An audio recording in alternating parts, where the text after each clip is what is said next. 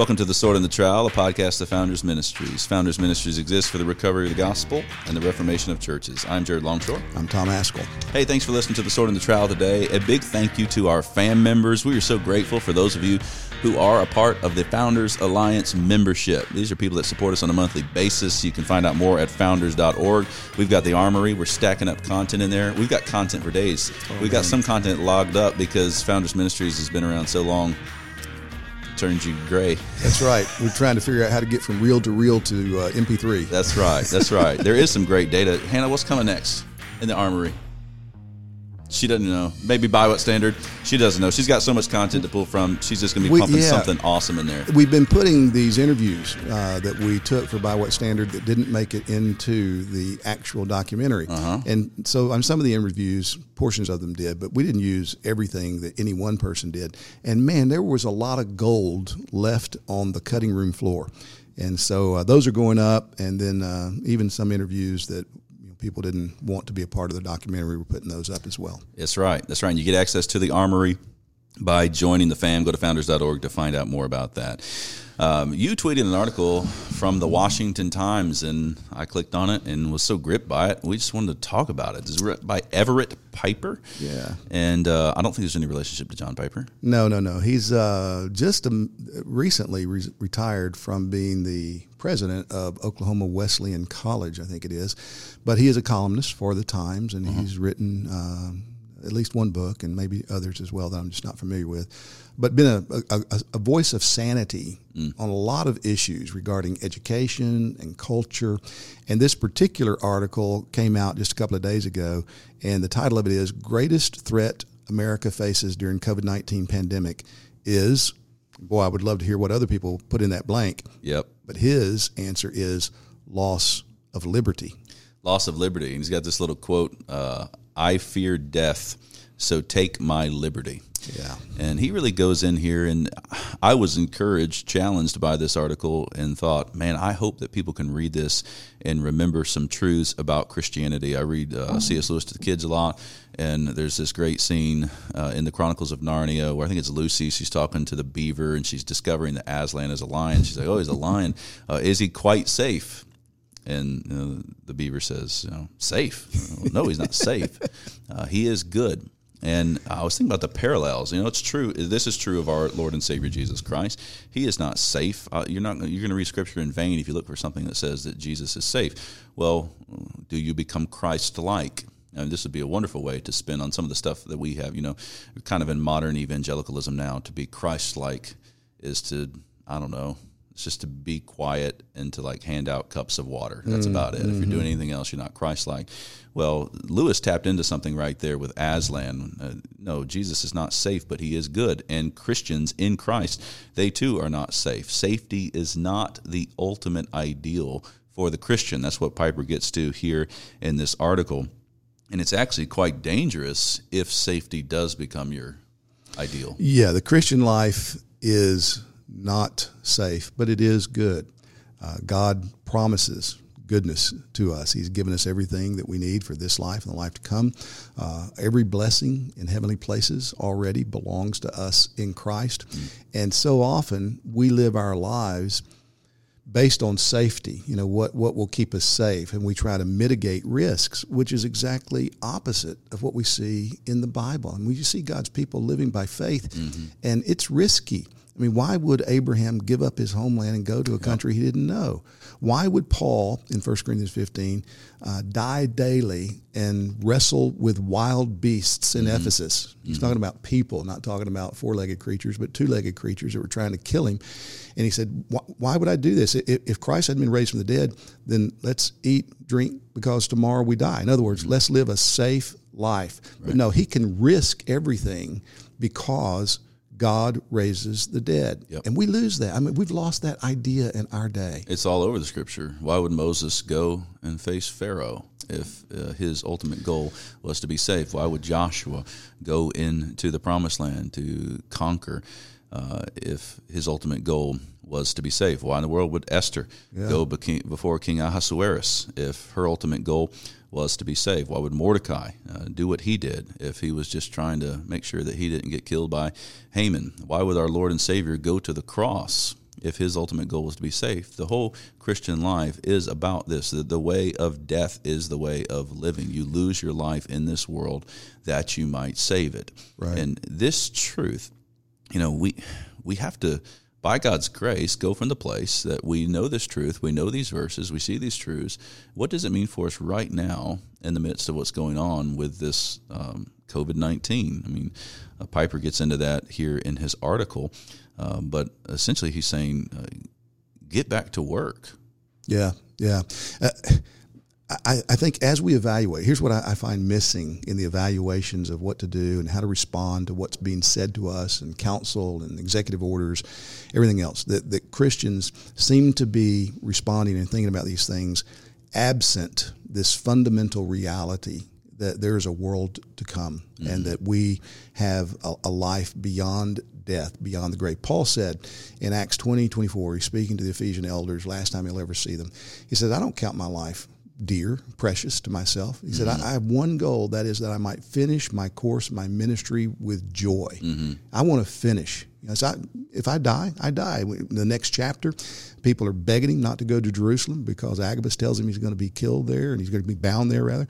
And, and Paul says, Look, I'm, I'm willing to be not only bound, but to die for the sake of Jesus Christ. Well, if we if we have that mentality, then these fears that are thrown over us in talking about COVID 19 have no power over us. Right. And we can look at them more objectively in the light of Scripture and be wiser in the courses that we chart to try to follow. Uh, yeah, I think um, eschatology is big here because I grew up kind of in a way of thinking that was like we thought a lot about heaven. So there was no diminishing heaven you know, I just grew up singing songs about heaven. We all get a wonderful place. Day of rejoicing that will be when we all see Jesus. We'll sing and shout the victory. You know, we're going to cross Jordan, stormy banks, and all of that. But what was missing was like the eschatology now part. Like, what what are we yeah, here to do? That's right. So if you're here in the midst of COVID and you you totally get heaven, you're like, I get heaven. It's just and, and I'm ready to go when Jesus comes back, or I'm ready to go when when it's time for me to go. But I do like my life and I'll like heaven too, but I like my life now, so I'm gonna kind of try to hold on to it. I'm gonna try to stay here. I mean, I'll go there when it's time. Yeah. But so what's missing is like, what are you supposed to be doing right While now? You're here. What are you doing right now?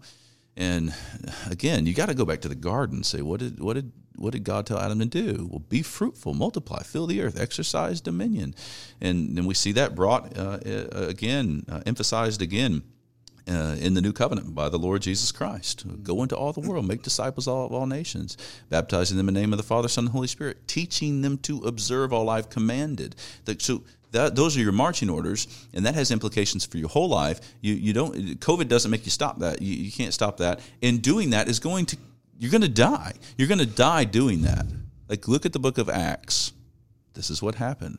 They went somewhere. They did what God told them to do, and they died. Mm. And so I think we're missing like the what we're supposed to do right now, and then we're still dealing with the the a lack of that Reformation doctrine, priest of all believers, because I think people still think, okay, well, so yeah, we're supposed to preach and we're supposed to teach people to obey Jesus, and we can do all that on the internet, and the pastor can do that.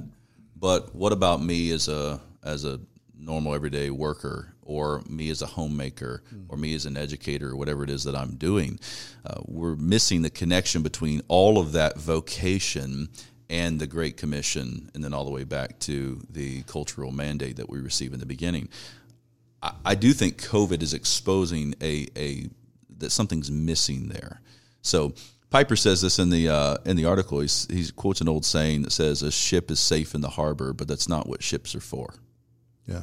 And just that simple truth that you really do have a purpose that you have to fulfill, and that's going to include you facing death. Yeah, and again, I, I think it goes back to we have um, we've been so blessed by God so long in so many ways in this culture in this nation that we have come to presume upon His grace and His goodness, and we have forgotten what we are really here for. We have forgotten that, yeah, every one of us is called. You know, the, the idea of vocation, you mentioned priesthood of the believers, but the doctrine of vocation, equally important coming out of the Reformation, that if you're a plumber, if you're a carpenter, if you're a housewife, if you're a student, whatever it is, God has called you to represent Him as an image bearer and in Christ Jesus as one of His redeemed that points to the gospel by the light of your life, by mm-hmm. your, your word and your testimony. And so we've lost sight of that, and we've lost sight of the fact that, man, as Whitefield once said, that every man is immortal until his work is done.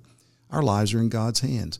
It, one of the things that frustrates me about how some of our uh, supposedly trusted voices in the Christian world are talking about COVID 19, it's as if they're, they're forgetting God. It's just as if they're, they're trying to deal with this in secondary categories rather than primary categories, and that they, they are unwilling or have been thus far not very loud and vocal in saying, God has done this. You know, God, th- this is God's voice in the city, according to Amos. Uh, this is the lion roaring.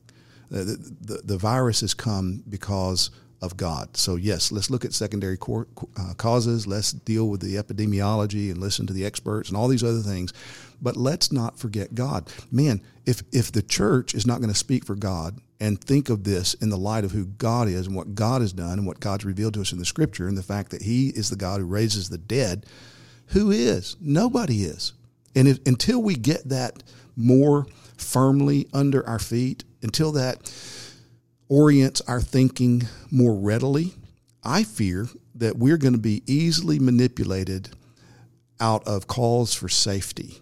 You got to be safe, and if you do this, it's not safe. And if you don't stay in your home, if you don't do this, then uh, we've got to cut back to only essential businesses and essential activities. And church isn't essential. Oh, yeah, it's essential, but you can just do it a different way, mm. as if we don't have a book. Mm-hmm. That's my fear. Let's take it a layer down for folks. So um, this is the the place that nobody wants to go. Nobody actually wants to face up to kind of where we're at and what's going on. So a bit of an analysis of even say America or Florida, our own experience here in the light of COVID. Um, here, the greatest threat to America America faces is the loss of liberty. Uh, I keep telling people that COVID I don't I don't think COVID has so much started things as it's revealed where sure. we're at. Yeah. So as you look around right now, where are we at when it comes to liberty, courage, understanding of um, what God has called us to do in the world, given the dynamics right now and what's happened from yeah. COVID? Well, I think uh, we have been exposed, and that uh, a lot of the evangelicalism that is current in a, the United States, at least, is being exposed as rather superficial because of the facile way that so many uh, Christian leaders uh, have responded to this. I mean, I see threats to religious liberty almost everywhere I look, and yet those trusted voices who should be on the wall saying, "Here's a threat, stand against it," they're just saying, "Look, it's it's not that bad." It's not that bad. I'm thinking specifically of the Ethics and Religious Liberty Commission of the Southern Baptist Convention. I mean, they they have been almost mute, not completely, but they they they have not spoken very loudly, and in my estimation, not very well on the threats to religious liberty. I love what Piper says in this argument. Uh, in, in this article, he says this while governors across the nation fall over themselves to break their oath of office, by which he means not upholding the Constitution of the United States. Mm-hmm. He's talking specifically about the First Amendment. The church remains quiet. While one mayor after another assumes unilateral power, pastors across the spectrum of denominations shame rather than applaud those who resist such demagogic arrogance. That's I think he's nailed it there. And if Everett Piper is right, then these supposed trusted sources that are saying, look, we just got to learn to do church differently, just get used to this. It's okay. Online is as good as real. We can do these things and just pipe down, stay in your homes, practice social distancing, do whatever the government tells you to do because Romans 13. If Piper's right, these guys are wrong. And I think Piper is right. And I think Christians, we've got to wake up. I'm, I'm, not calling for anarchy. The Bible hates anarchy. And we are a people of law. God's given us His law. By His grace, we live in a country that is a constitutional republic. And so the highest authority of the land, when we're thinking Romans 13, it's not the president, it's not the Supreme Court, it's not Congress, it's the Constitution mm-hmm. of the United States. And yes, we are to be submissive to that. And if we have lesser magistrates than the Constitution trying to do that which violates the Constitution, then I think as Christian freemen, we need to stand up and speak out. And I see very little of that taking place from sectors that we have reason to expect them to speak out on these issues. Yeah. I, and there's a lot of reasons. I mean, there's so many different temptations. One is that you have to be an expert, you have to be an epidemiologist in order to make any kind of judgment when it comes to these things. But if you back up and look at the data, I mean, we looked, we, and I think that, then people go, well, I'm not, I'm not going to call the church to meet because you know um, maybe there's a good reason maybe it warrants uh, I, my position is that i think there are rare circumstances certain circumstances sure. active shooter um, plague war certain circumstances Fire. where the civil Hurricanes. magistrate could come in and temporarily um, um, call for the church not to assemble as well the, as walmart yeah, and the churches still have their authority. The elders of that church still have the authority to call the congregation together. They're not relinquishing anything. You're dealing with different spheres of authority. But so you've got to start there. The question then becomes: Is this a legitimate use of their authority or not? So mm-hmm. if it's like active shooter uh, this Sunday, there's an active shooter dismissed, so you dismiss, and then they, nothing happens, and then next week it's an active shooter again, and you okay, so we dismiss again, but nothing happens again. It's going to be a potential active shooter every week, but nothing's happening. So you have to be able to assess COVID. Right now in Florida, there's right around 700 something uh, deaths, according to the CDC, that have occurred in Florida from COVID 19. Uh, every year, at least the last few years, there have been 3,000 deaths from the influenza. I looked up uh, recently and saw that in 2017, I think it is, there's like 17 or 18,000 people die died that year because of accidents, according to the CDC. Then we need to shelter at home. 17,000 people. I mean, the data points are important because you don't have to be an expert. You just have to understand what's going on and you have to understand we are we do we we follow the camera, man. We do what people point they point to somewhere and then we all start just think of the main data points. If it's true that there's 17,000 people that have died by accident in one year, and if it's also true that so far 700 people in Florida uh, have died of COVID, and the projections that I've looked at, uh, it was up at like 4,000, but now it's down to like 1,000. Mm. You have to deal with that. But that means as an individual, you're more likely to die from by accident than you are by COVID right now. And people don't want to hear that. People don't want to hear me say that. The HMIE model or something something like with that four letters. It was, it's been cited by the Federal uh, News Brief multiple times. I think they had the deaths at like the peak was like 42 deaths a day and I ran some stats. I said, well, take, this is the peak according to this model. Now, who knows what's really going to happen? But according to this model, let's take 42 and then multiply it by 365. I didn't come, in, still didn't come anywhere near the deaths by accident in one year, right. which would mean even at its peak.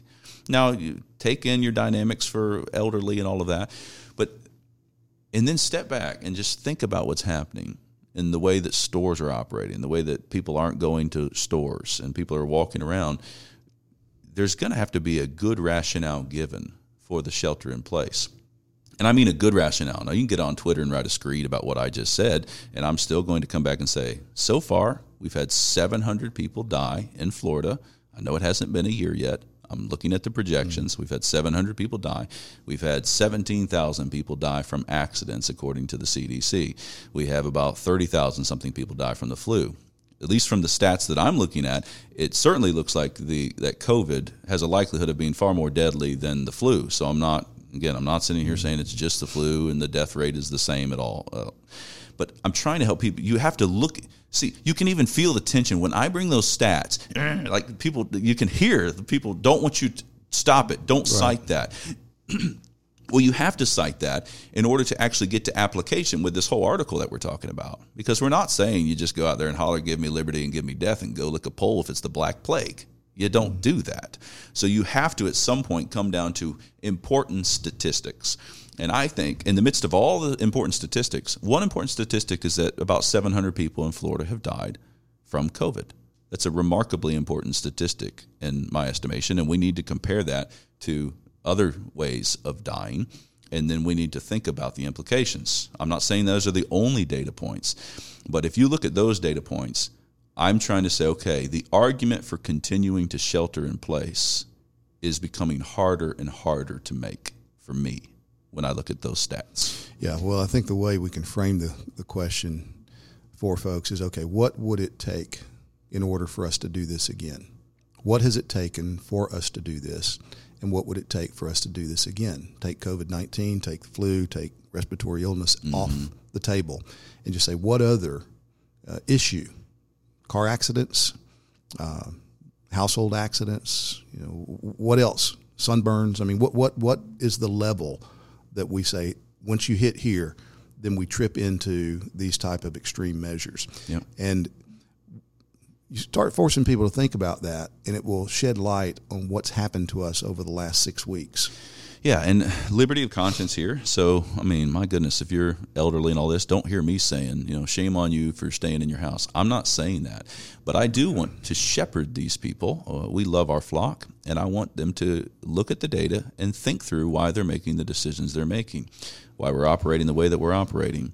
Uh, you're right. At we're all none of us. We don't have a death wish. I mean, I was telling you before. I've got a little newborn baby. I do not want her uh, to die, and yet I know she's going to die. I want her to die well. These are some of the foundations for me as I'm going into thinking about this situation. And right now, the threat level seems to be very, very low. It, I'm not saying that there's not a virus. I'm not saying that the virus hasn't killed people. I think it was at about 40,000, I think about 40,000 deaths in the United States from COVID so far. Mm-hmm. Um, one of the things to watch out for is this. Um, you can hear some people say, well, what would have happened if we didn't? It wouldn't be at 700 if we didn't. Uh, just understand what that play is. Uh, number one, it, it, in a materialistic world where you control everything, where man is God and everything works in a test tube, then you can say, well, look, we did this and this was exactly the result. But supernaturalists don't get to do that. So if you're a Christian, if somebody says that, uh, you can you can guess about what would have happened, but you don't know what would have happened because of what you did. And so that's just dangerous because you can keep running that play again and again and again.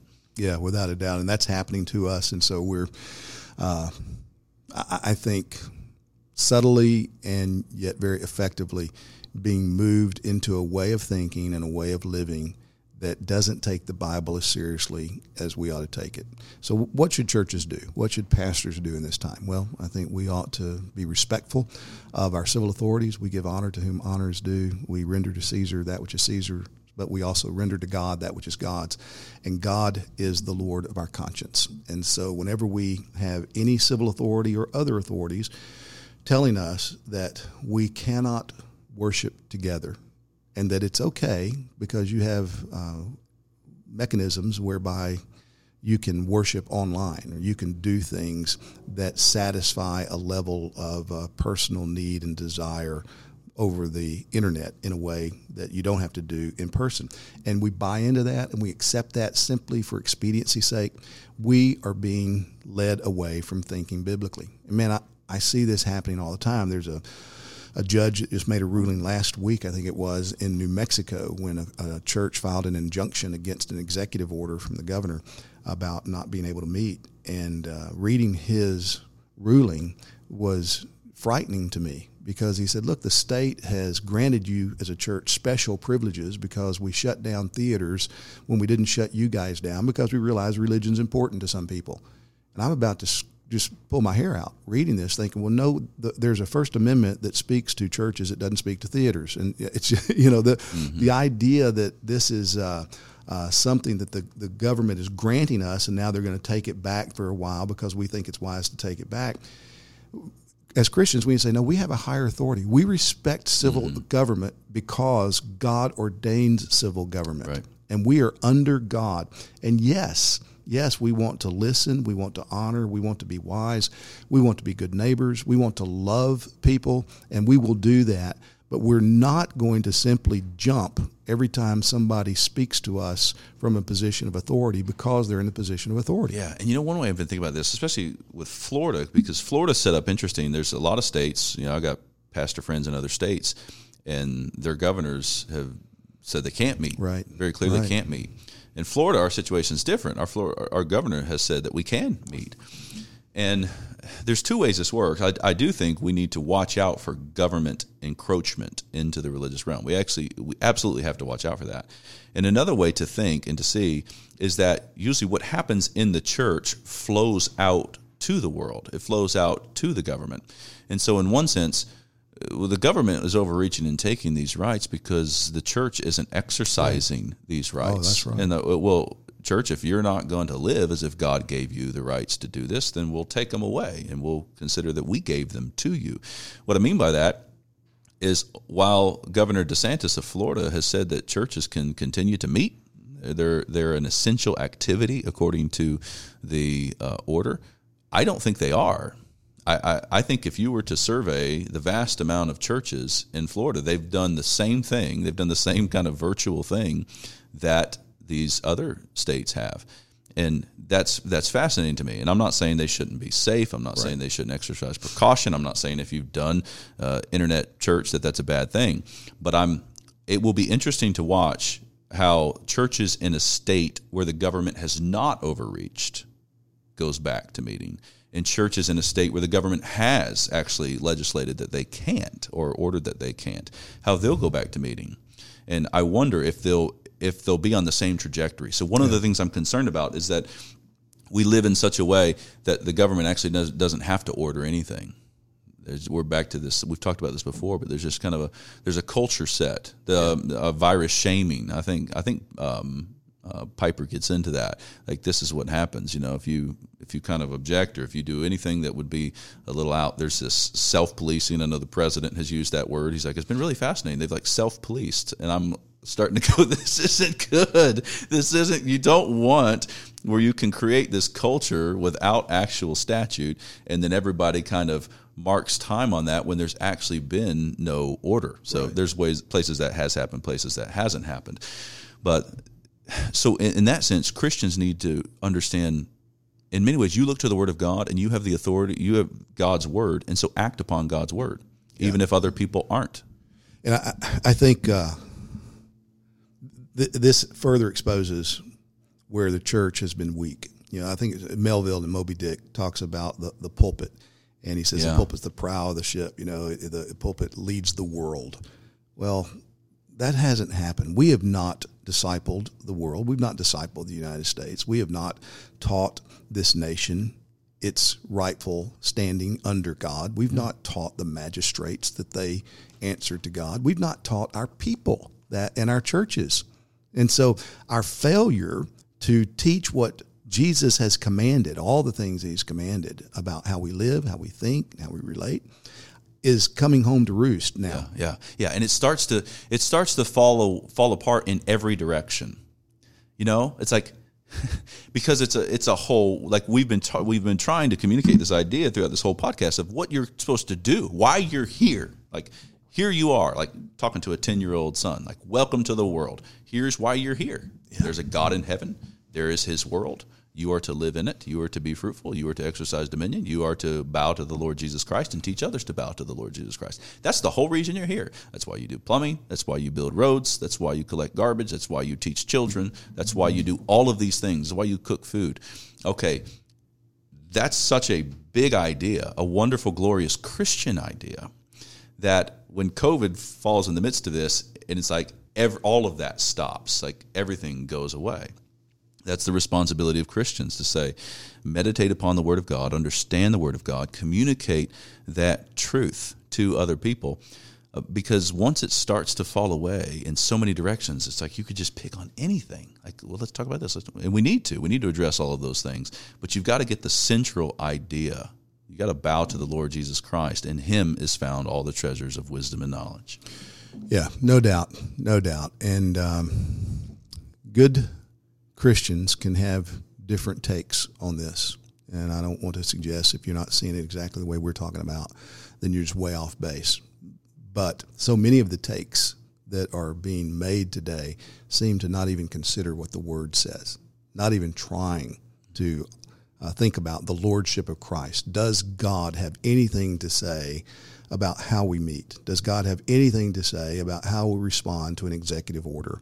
Does God have anything to say about the uh, way information is fed to us? From civil authorities that we are then called upon to respond to? Well, and the answer, of course, yes. And, and what God fundamentally says is we are creatures made in His image. We are obligated to represent Him well in His world. And in Christ, we are creatures made in his image who have been redeemed by the gospel and we are to make that gospel known and we do that in whatever ways he's called us wherever he's placed us however he's put us in this world and if we lose that mm. if we lose that then when somebody says hey you got to do this because otherwise you're not going to be safe oh okay but if we have that they come and they say you got to come down from this wall We'll say, I'm sorry, I've got a great work to do here. Yep. You know, I've got to do what my Lord and Savior's commanded me to do. That's crystal clear in some ways. Right now, we're not dealing with it in, in such a uh, succinct, easy to recognize way, but it's the same fundamental issue. Why do we do what we do? Why do we respond the way we respond? How are we to respond to those who are speaking to us from all of these different perspectives? Yeah, you know when you when you cast it in every one of those glorious stories, I mean, Adam took courage for him to exercise dominion. Eve could say, Adam, but but that it's a wild place out there. It's not been brought into order yet. Well, I know uh, Moses going to Pharaoh. Well, Moses, but he's a great king. I mean, he he's could kill people easily. Uh, Joshua, but we, there's a big people in mm-hmm. In that promised land. I don't know that we want to go in there. Nehemiah, you know, these people really are telling you not to build a wall. I mean, they've got the authority of the king behind them. This is a big deal. You could go eh, you could go down the line. There there's always risk associated with living for Christ in the world. Right. There's always the case. And I, I really believe if Christians get that and if we're just reminded of that, and then take an honest look at the data points. Look at how many deaths there have been How many people we know have had this disease. Compare it to other diseases. Compare it to other ways of dying. Um, stay up in the main. Don't get caught in the weeds. Find those truths. Look at them honestly, and then use wisdom, wise counsel. Counsel with others. Counsel with your pastors. Um, pastors counsel with each other. Counsel with wise family members who love the Lord and understand these principles that we've talked about. And you'll know how to get back going. But but be prepared because it's not like we've identified a lot of bad ideas. There have been a lot of bad ideas, and there have been a lot of bad moves by officials and by certain talking heads up to this point. And what I'd want to tell everybody right now, it's kind of like the middle of the game. That's not going to stop. Okay, so as they're talking about, we're going down the we're going down the hump now in the at the national level and perhaps at the state level here. Who knows? Um, the the bad ideas are going to continue. And shepherds can think, well, if I just kind of stay in the middle of the herd, then I'll be okay. You will not be okay. Yeah. You have been moved. We have been moved. If you're just staying in the middle of the herd right now with what the talking heads say and what everybody's saying, and okay, this this will be a kind of a safe move, you're going to find down here, okay, yep, you just lost some real ground in this race. So there does need to be a don't be conformed to the pattern of this world, but be transformed by the renewal of your mind. Yeah. So practically speaking, you know, what what should pastors do? Well, we should hold our own lives lightly, loosely, and teach our people to do that too. Mm. That what God's called us to be and do here exceeds just trying to maintain and lengthen years of life on this earth. I mean, praise God for every breath He gives us, every year He gives us. We want people to have a long life. We want people to prosper in every way uh, spiritually, physically, financially, every way. We want to see God's people blessed and prosper in His world. But there is more than that. And so the, the end game is not trying to be as safe as you can be or prolong things as long as possible. You want to glorify God, and you can't do that if you're clinging to your life as if this is the be all and end all. So we've got to teach people to hold their lives loosely and then be willing to risk your life for the glory of God. Don't be foolish. Don't be stupid. Don't go out and try to uh, set something up that makes you look like a martyr when all you're doing is being stupid and foolish. Don't do that. But yes, whenever it comes down to fearing God or fearing people, fear God every time. You'll be delivered from the fear of people because you know that the God whom you fear is your Father. He's given up His Son for you. He's the God who raises the dead. So you have every reason in the world to risk everything hmm. for His will, His glory. Amen. Amen. Thanks so much for listening to The Sword and the Trowel today.